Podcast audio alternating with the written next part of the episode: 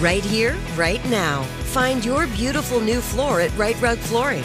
Choose from thousands of in stock styles, ready for next day installation, and all backed by the right price guarantee. Visit riterug.com. That's R I T E R U G.com today to schedule a free in home estimate or to find a location near you. 24 month financing is available with approved credit. For 90 years, we've been right here, right now. Rite Rug Flooring. This is it. Your moment. This is your time to make your comeback with Purdue Global. When you come back with a Purdue Global degree, you create opportunity for yourself, your family, and your future. It's a degree you can be proud of, a degree that employers will trust and respect. Purdue Global offers working adults like you over 175 flexible degree programs to meet your specific career goals. These include associate, bachelor's, master's, and doctoral degrees and certificates. Purdue Global degree programs range from nursing to business to communication and more. Whatever your interest, we have the degree that will move you forward. You have the knowledge, you have the experience. Now it's time to get credit for the work you've done and earn the recognition you deserve with Purdue Global, Purdue's online university for working adults.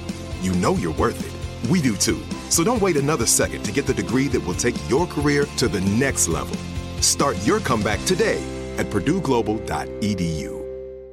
Nobody wants to outlive their money, but it happens, especially for women. That's why Gainbridge offers the Parity Flex annuity. It's designed for women's unique retirement needs with flexible withdrawals to help cover unexpected expenses, plus a guaranteed lifetime income benefit that keeps paying you even if your account balance is zero. In other words, it's like getting a paycheck for life. We'll say that again a paycheck for life. Guaranteed. Sounds too good to be true? It's not. It's the Parity Flex annuity, and it's one more example of their commitment to creating a better financial future for women. One where they feel empowered, not excluded, and ready to take on whatever their next chapter holds. Gainbridge believes financial flexibility and security are things we all could use more of. At retirement income you can't outlive is the ultimate flex. Who's with us? Start saving now at Gainbridge.io. Please visit Gainbridge.io slash ParityFlex for current rates, for product disclosures and disclaimers, and other important information.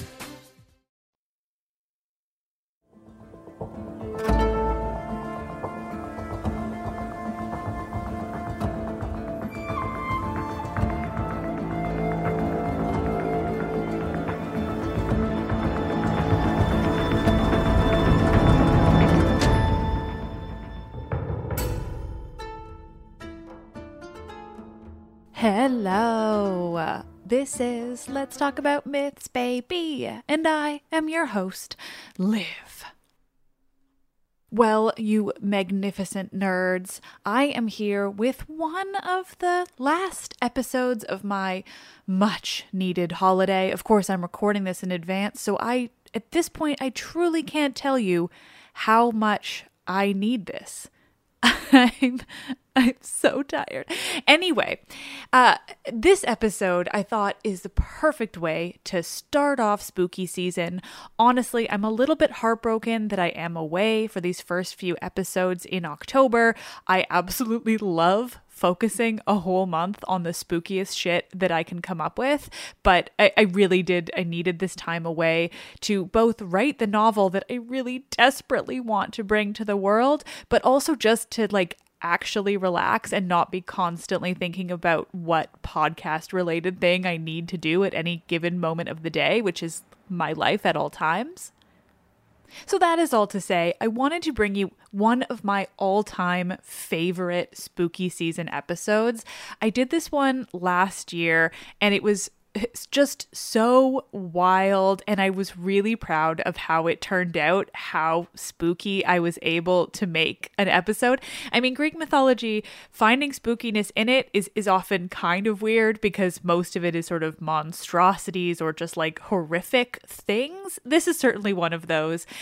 This is a re-airing of Erysichthon, the man who ate himself because because of Greek mythology. I mean, my gods, it's incredible. So please enjoy this. Truly one of my favorite of the creepy, eerie, spooky episodes I've ever done. So Happy October, happy spooky season. I will be back very soon with the freshest and spookiest shit that I can find in new episodes. In the meantime, though, Thank you all so much for listening to these re airs, to everything that I've put out over this month that I've been away. It's really, it's really appreciated.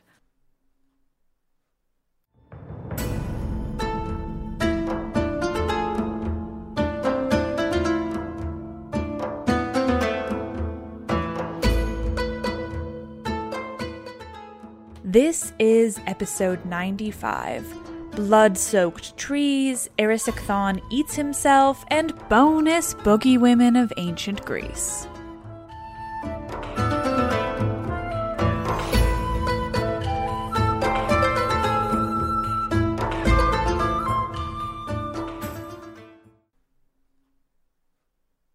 Today's spooky and gory as hell story comes from the region of Thessaly.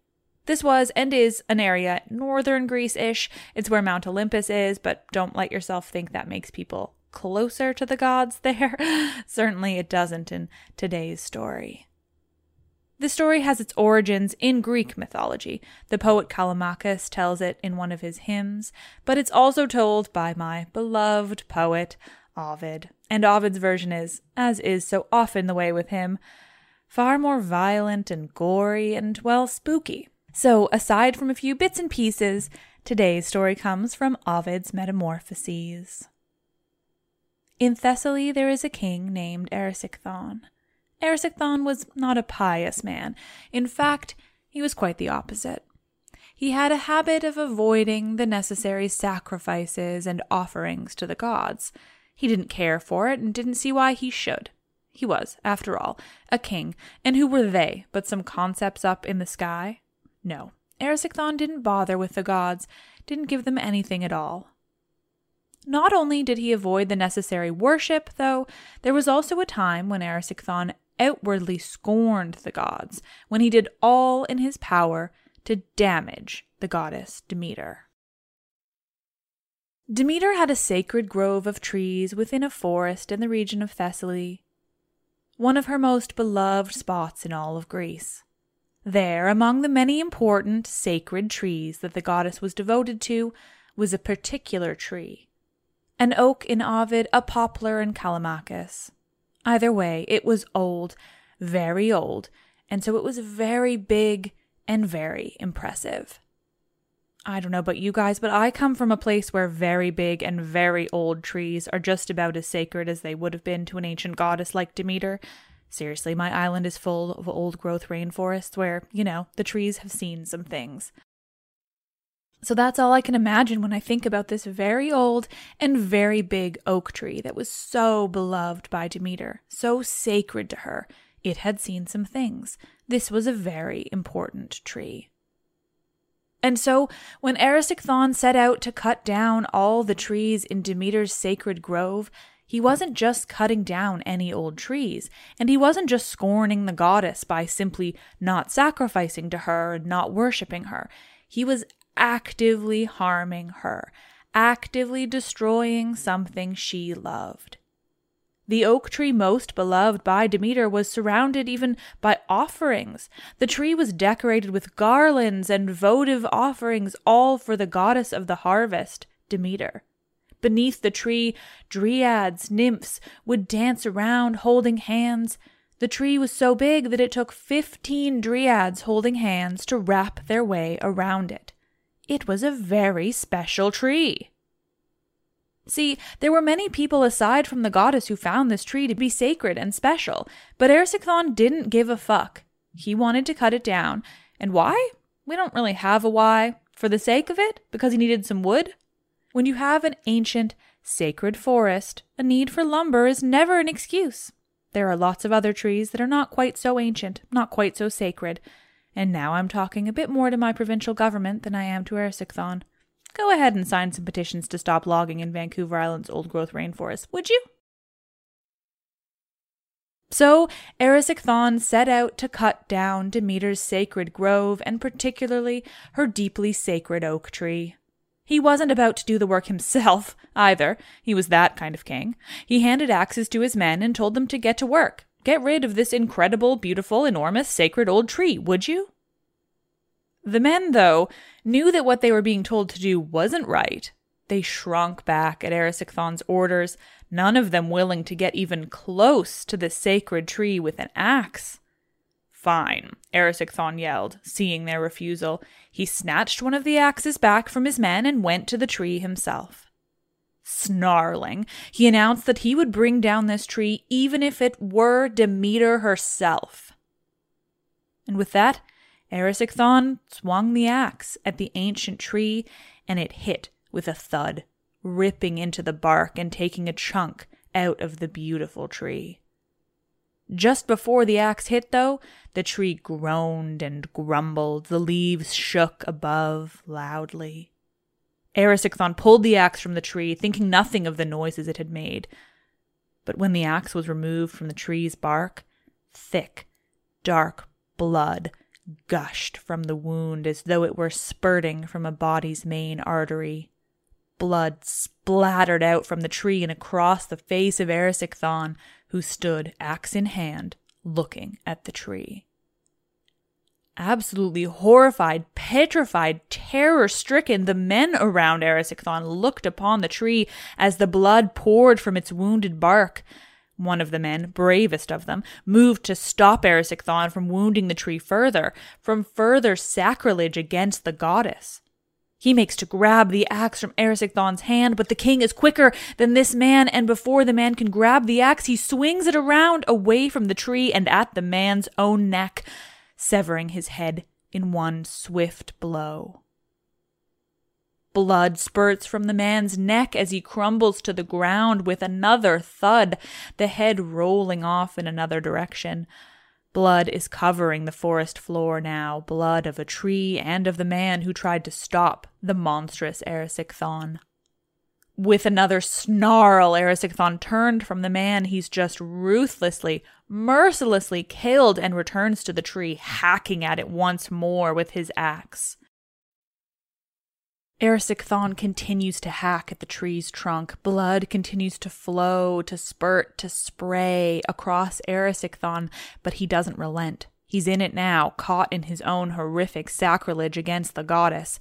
He can't stop now, can't take it back, and doesn't want to. He hacks and hacks, and blood oozes endlessly across the forest floor as the remaining men continue to look on in abject horror. Finally, as Erysichthon gets deep enough into the tree, a voice echoes from within it. A strong, loud voice calls from within. I am the nymph that lives within this tree, the nymph most sacred to the goddess Demeter, she calls from inside the dying tree. I prophesy as I die within this tree that your punishment, Erysichthon, is at hand. That much she says, keeps me content in my death. Even this doesn't stop Erysichthon or even cause him to pause in his hacking away at this sacred and enormous tree. Finally, he's done enough damage. Ropes pull at the tree, and with a loud crack, it comes down in a rush of air and leaves. There's a loud and final thud as the beautiful tree hits the earth crushing so many other trees in its wake.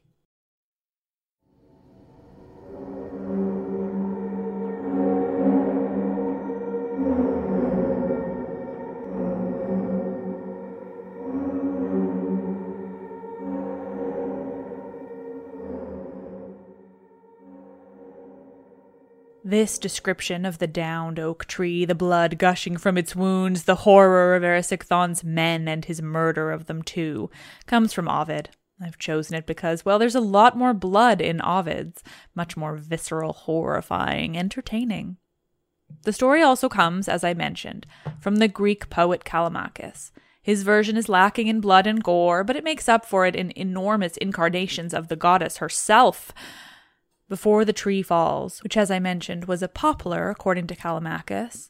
The goddess herself visits Erysichthon in her anger. She appears before the king and his men, tall as Mount Olympus, and speaks to him, telling him angrily, Fine, let him cut down her sacred tree, let him build his palace with its wood, let him host banquet after banquet in that palace, built with her tree's death. She promises him punishment, punishment that lines up, if less intricately, with Ovid's version. As usual, I do prefer Ovid's, but also wanted to tell you about the mountain sized Demeter of Callimachus's. Back to Ovid now. The downing of the sacred oak tree and the trees it crushed when it finally fell destroys the grove of the Dryads, those nymphs of the goddess Demeter. There is nothing left to their sacred grove. Dressed all in black, the nymphs go to the goddess Demeter with all that has happened to their forest, telling her all that Erysichthon has done and insisting on his immediate punishment. Demeter, of course, agrees. How could she not? Certainly, all that Erysichthon has done and the manner in which he did it requires the most severe of punishments. Downing a sacred tree is one thing, but the horror Erysichthon brought upon that whole forest, the man he murdered who'd tried to stop the king, the trees destroyed by the falling oak, all adds up to one of the most grievous of sins against the gods. Demeter begins his punishment by sending a blight upon the fields of Erysichthon. Those that were already ripe for the harvest are ruined, destroyed. But that isn't enough. Demeter plans to have Erysichthon, quote, devoured by famine. In the mythology, of course, famine is a character, a personification, a demon, the likes of cold, pallor, and terror. Demeter, though, isn't permitted to meet with famine, not as the goddess of the harvest of agriculture, so she sends a nymph, an Oread, to the depths of Scythia where the demons reside, where no food grows, and requests the nymph ask Famine to travel to Erysichthon to hide herself within the man's stomach. That if she does this and does it right, no matter how much Erysichthon eats, he will still find himself more hungry than anyone can bear. Demeter goes on, explaining that if famine holds out, preventing any of Demeter's own harvests to reach his stomach, he will truly be punished. Demeter's use of famine as punishment here is one of the most dramatic things she could do to Erysichthon. Demeter is the goddess of the harvest of agriculture. Essentially, this makes her the goddess of a full stomach, a good meal. The Greeks understood how important Demeter was to their survival. She brought them food, kept them alive. Her choosing then to go to her opposite, the personification of hunger and famine, is a drastic and severe decision.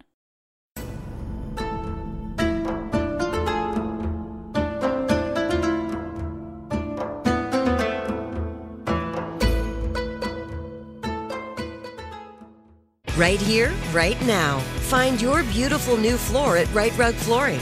Choose from thousands of in stock styles, ready for next day installation, and all backed by the right price guarantee. Visit riterug.com. That's R I T E R U G.com today to schedule a free in home estimate or to find a location near you. 24 month financing is available with approved credit. For 90 years, we've been right here, right now. Rite Rug Flooring. This is it. Your moment. This is your time to make your comeback with Purdue Global. When you come back with a Purdue Global degree, you create opportunity for yourself, your family, and your future. It's a degree you can be proud of, a degree that employers will trust and respect. Purdue Global offers working adults like you over 175 flexible degree programs to meet your specific career goals. These include associate, bachelor's, master's, and doctoral degrees and certificates. Purdue Global degree programs range from nursing to business to communication and more. Whatever your interest, we have the degree that will move you forward. You have the knowledge, you have the experience. Now it's time to get credit for the work you've done and earn the recognition you deserve with Purdue Global, Purdue's online university for working adults. You know you're worth it. We do too. So don't wait another second to get the degree that will take your career to the next level. Start your comeback today at purdueglobal.edu. Nobody wants to outlive their money, but it happens, especially for women. That's why Gainbridge offers the Parity Flex annuity. It's designed for women's unique retirement needs with flexible withdrawals to help cover unexpected expenses, plus a guaranteed lifetime income benefit that keeps paying you even if your account balance is zero. In other words, it's like getting a paycheck for life. We'll say that again. a paycheck for life, guaranteed. Sounds too good to be true? It's not. It's the Parity Flex annuity, and it's one more example of their commitment to creating a better financial future for women. One where they feel empowered, not excluded, and ready to take on whatever their next chapter holds. Gainbridge believes financial flexibility and security are things we all could use more of. At retirement income you can't outlive is the ultimate flex. Who's with us? Start saving now at Gainbridge.io. Please visit Gainbridge.io slash ParityFlex for current rates, for product disclosures and disclaimers, and other important information.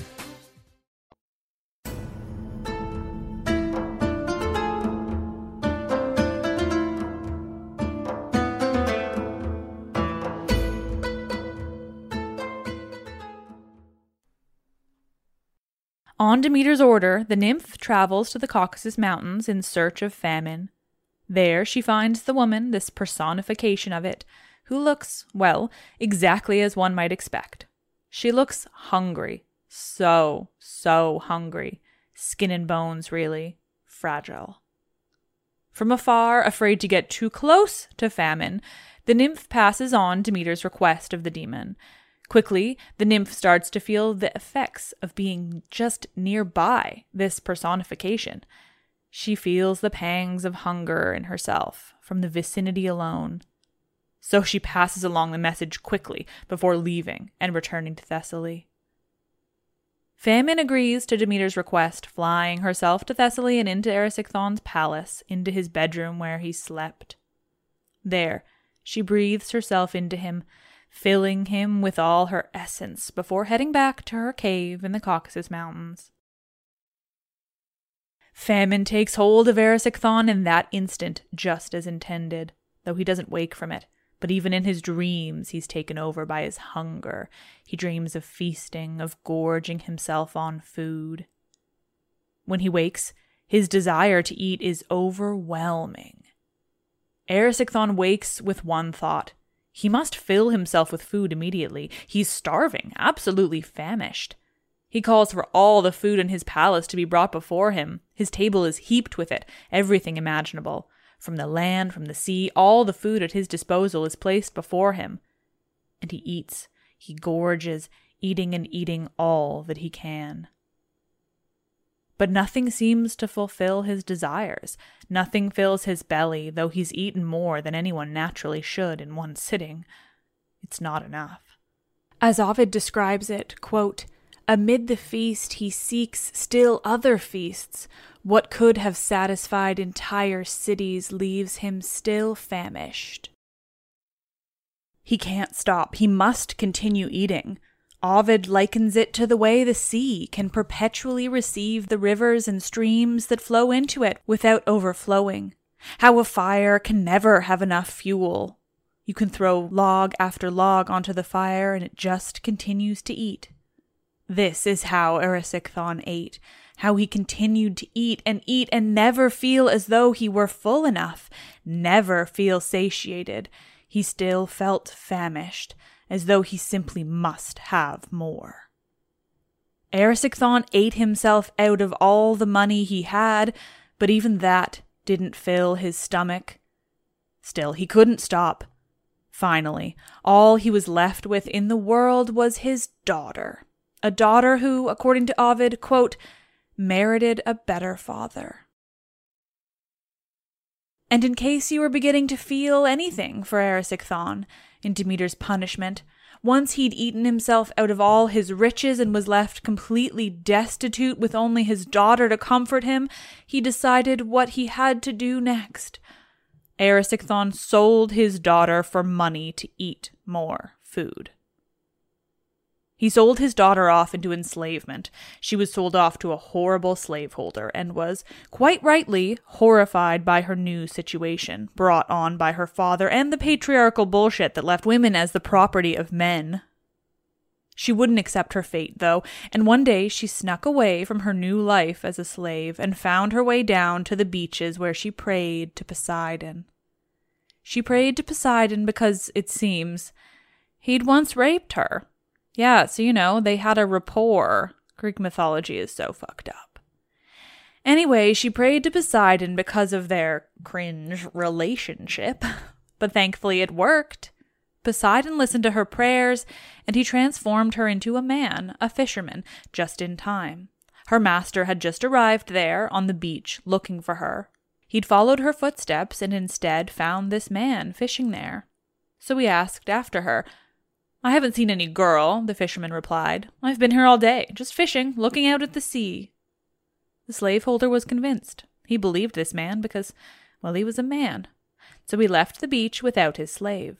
And fortunately, the girl was able to transform back into her true self.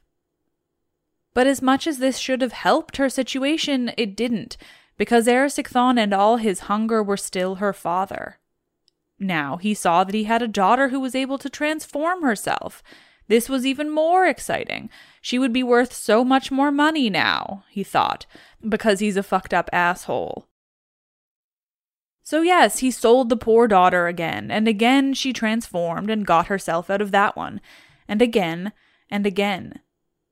She became a deer, a bird, a mare, all that she needed in order to escape the situations her father put her in, or, at times, simply to help him get what he needed to feed his insatiable, unending hunger.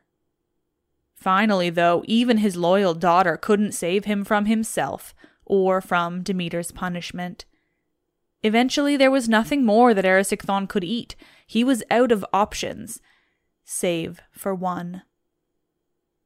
Erysichthon, in his obsessive, horrifying hunger, finally, in the end, began to eat his own flesh from off his limbs. He started with his arms, gnawing at the skin and threw it into the flesh itself. He continued, any piece of his own body he could reach. Eventually, he'd cut off the pieces he couldn't reach. Imagine the bloody, horrifying mess as he kept going. In the end, Erysichthon ate himself to death. Quite literally. He ate his own flesh to feed his hunger. Ate his own self until he couldn't eat any more. Until he'd eaten himself to death.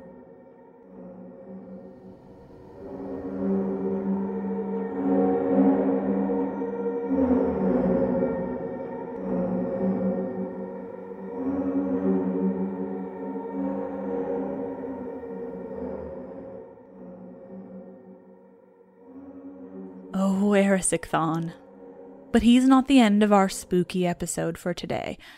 I wanted to end this episode with a less self cannibalistic bang. Erysichthon's story is so horrific for his poor daughter, who, you guessed it, isn't given a name. So let's finish today's episode with a look at some of the spookier women of mythology. I know I've mentioned some of these characters before, oh, so, so briefly in the very early days of this podcast, but they deserve a revisit. Lamia was the daughter of Poseidon, and whether she was always a sea monster or was transformed into one is up for debate. In the story of her transformation, we must once again face the idea that Hera, goddess of women, punished yet another woman for the transgressions of her husband. Frankly, I'm getting tired of that version, though. It's simply not realistic. I know, Zeus was all powerful, and so could she really have punished him? Regardless, these stories just reek of the patriarchy, of the men telling the stories and writing them down. They're tainted. But still, they're what we have in the mythology. So, according to that horrible tale, Lamia was with Zeus and bore him children. Hera found out and kidnapped the children, driving Lamia to madness, the poor woman. It was believed then that she took out her anger at Hera on other children, snatching them from their beds. A boogeyman character. But again, it seems a stretch, a very patriarchal stretch. There are two versions of Lamia. There's that one, how she became a child snatching boogeyman. And there's a version where she was always a sea monster, a great and horrible sea monster. In that, she eventually became the mother of one of the early Pythias of the Oracle and one of the possible origins of the monster Scylla, that famous sea monster of the Odyssey fame, and the beautiful novel Circe. Lamia's name translates, according to the beloved website Theoi, to large shark, which, let me tell you, makes me love her so much more. I fucking love sharks. And that there's a woman attributed to being a large shark, one of the most famous of Greek sea monsters? Yes, please. Some even conflate her with the famous sea monster Keto, the mother of Medusa, the sea monster who Andromeda was saved from. The concept of Lamia, though, is tricky to pin down. Was she a shark? A child snatching boogeyman? Both? Later, her name was also pluralized Lamiae, beautiful, ghostly women who lured men away to feast on their young flesh and blood. They were vampires. And speaking of, there's also the Empusa, Sometimes in those later myths, Lamii are considered a type of Empusa. Empusa are mysterious. They are monsters, that's for sure, and as far as I can understand them, they're women too. But what they appear as can vary. There are the Lamii in the later myths, those women who are the most vampiric of ancient monsters. Other Empusa could take on different forms, transforming from women into monsters or things with lots of legs. Many of these forms, though, would quite simply gorge on the flesh of men, the queen witch herself, Hecate, may have even employed the Empusa to do her bidding at times, sending them out to frighten travelers. Hecate really enjoyed fucking with people. We may not have many stories about her, but those that we have include a lot of intentionally being scary or murderous, and I kind of love it. I know you all love Hecate, so if you're needing more about her, go back to the episode from last year. It's called Spooky Halloween Special Magic and Mayhem The Origin of Medea and Witches of Ancient Greece. But back to Hecate's loyal ladies, the Empusa. They're sometimes described as having one bronze leg and one donkey leg, or more legs. The leg situation is up for debate. Frankly, doesn't sound too scary, so I like to imagine them a bit more mysteriously. Just women in the darkness there to scare the living shit out of you, maybe feast on a bit of your flesh in the process. It's said that the Empusa, along with another class of somewhat generically ghostly women monsters, the Mormo, were often used by parents as threats, as in, you better be good or the Empusa or the Mormo will visit you tonight. This type of quality parenting has been around for so long. The fact that these types of monsters of Greek mythology, the ones people feared on a day to day basis, who they thought possible to run into on the streets and the darkness of the forests at night, were almost always women, absolutely says something about the culture, the patriarchy of ancient Greece but frankly, I also kind of love it. So many boogie women of ancient Greece.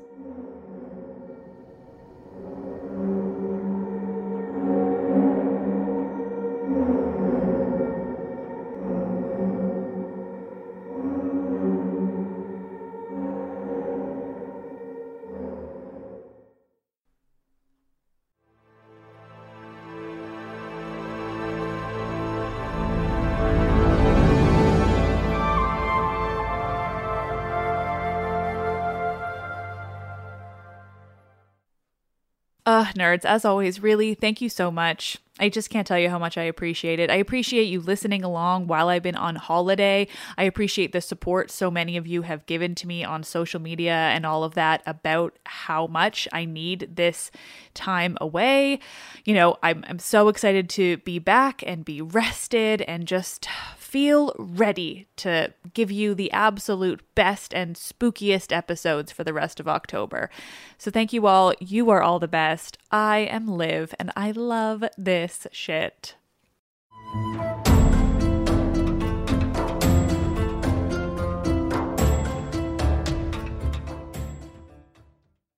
Right here, right now. Find your beautiful new floor at Rite Rug Flooring.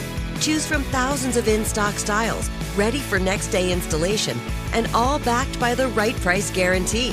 Visit riterug.com. That's R I T E R U G.com today to schedule a free in home estimate or to find a location near you. 24 month financing is available with approved credit. For 90 years, we've been right here, right now. Rite Rug Flooring. This is it. Your moment this is your time to make your comeback with Purdue Global. When you come back with a Purdue Global degree, you create opportunity for yourself, your family, and your future. It's a degree you can be proud of, a degree that employers will trust and respect.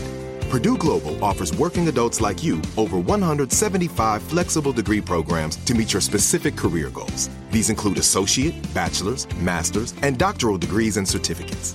Purdue Global degree programs range from nursing to business to communication and more. Whatever your interest, we have the degree that will move you forward. You have the knowledge, you have the experience. Now it's time to get credit for the work you've done and earn the recognition you deserve with Purdue Global, Purdue's online university for working adults. You know you're worth it. We do too. So don't wait another second to get the degree that will take your career to the next level. Start your comeback today at purdueglobal.edu. Nobody wants to outlive their money, but it happens, especially for women. That's why Gainbridge offers the Parity Flex annuity. It's designed for women's unique retirement needs with flexible withdrawals to help cover unexpected expenses, plus a guaranteed lifetime income benefit that keeps paying you even if your account balance is zero. In other words, it's like getting a paycheck for life. We'll say that again a paycheck for life. Guaranteed. Sounds too good to be true? It's not. It's the Parity Flex annuity, and it's one more example of their commitment to creating a better financial future for women. One where they feel empowered, not excluded, and ready to take on whatever their next chapter holds. Gainbridge believes financial flexibility and security are things we all could use more of. At retirement income you can't outlive is the ultimate flex. Who's with us? Start saving now at Gainbridge.io. Please visit Gainbridge.io slash ParityFlex for current rates, for product disclosures and disclaimers, and other important information.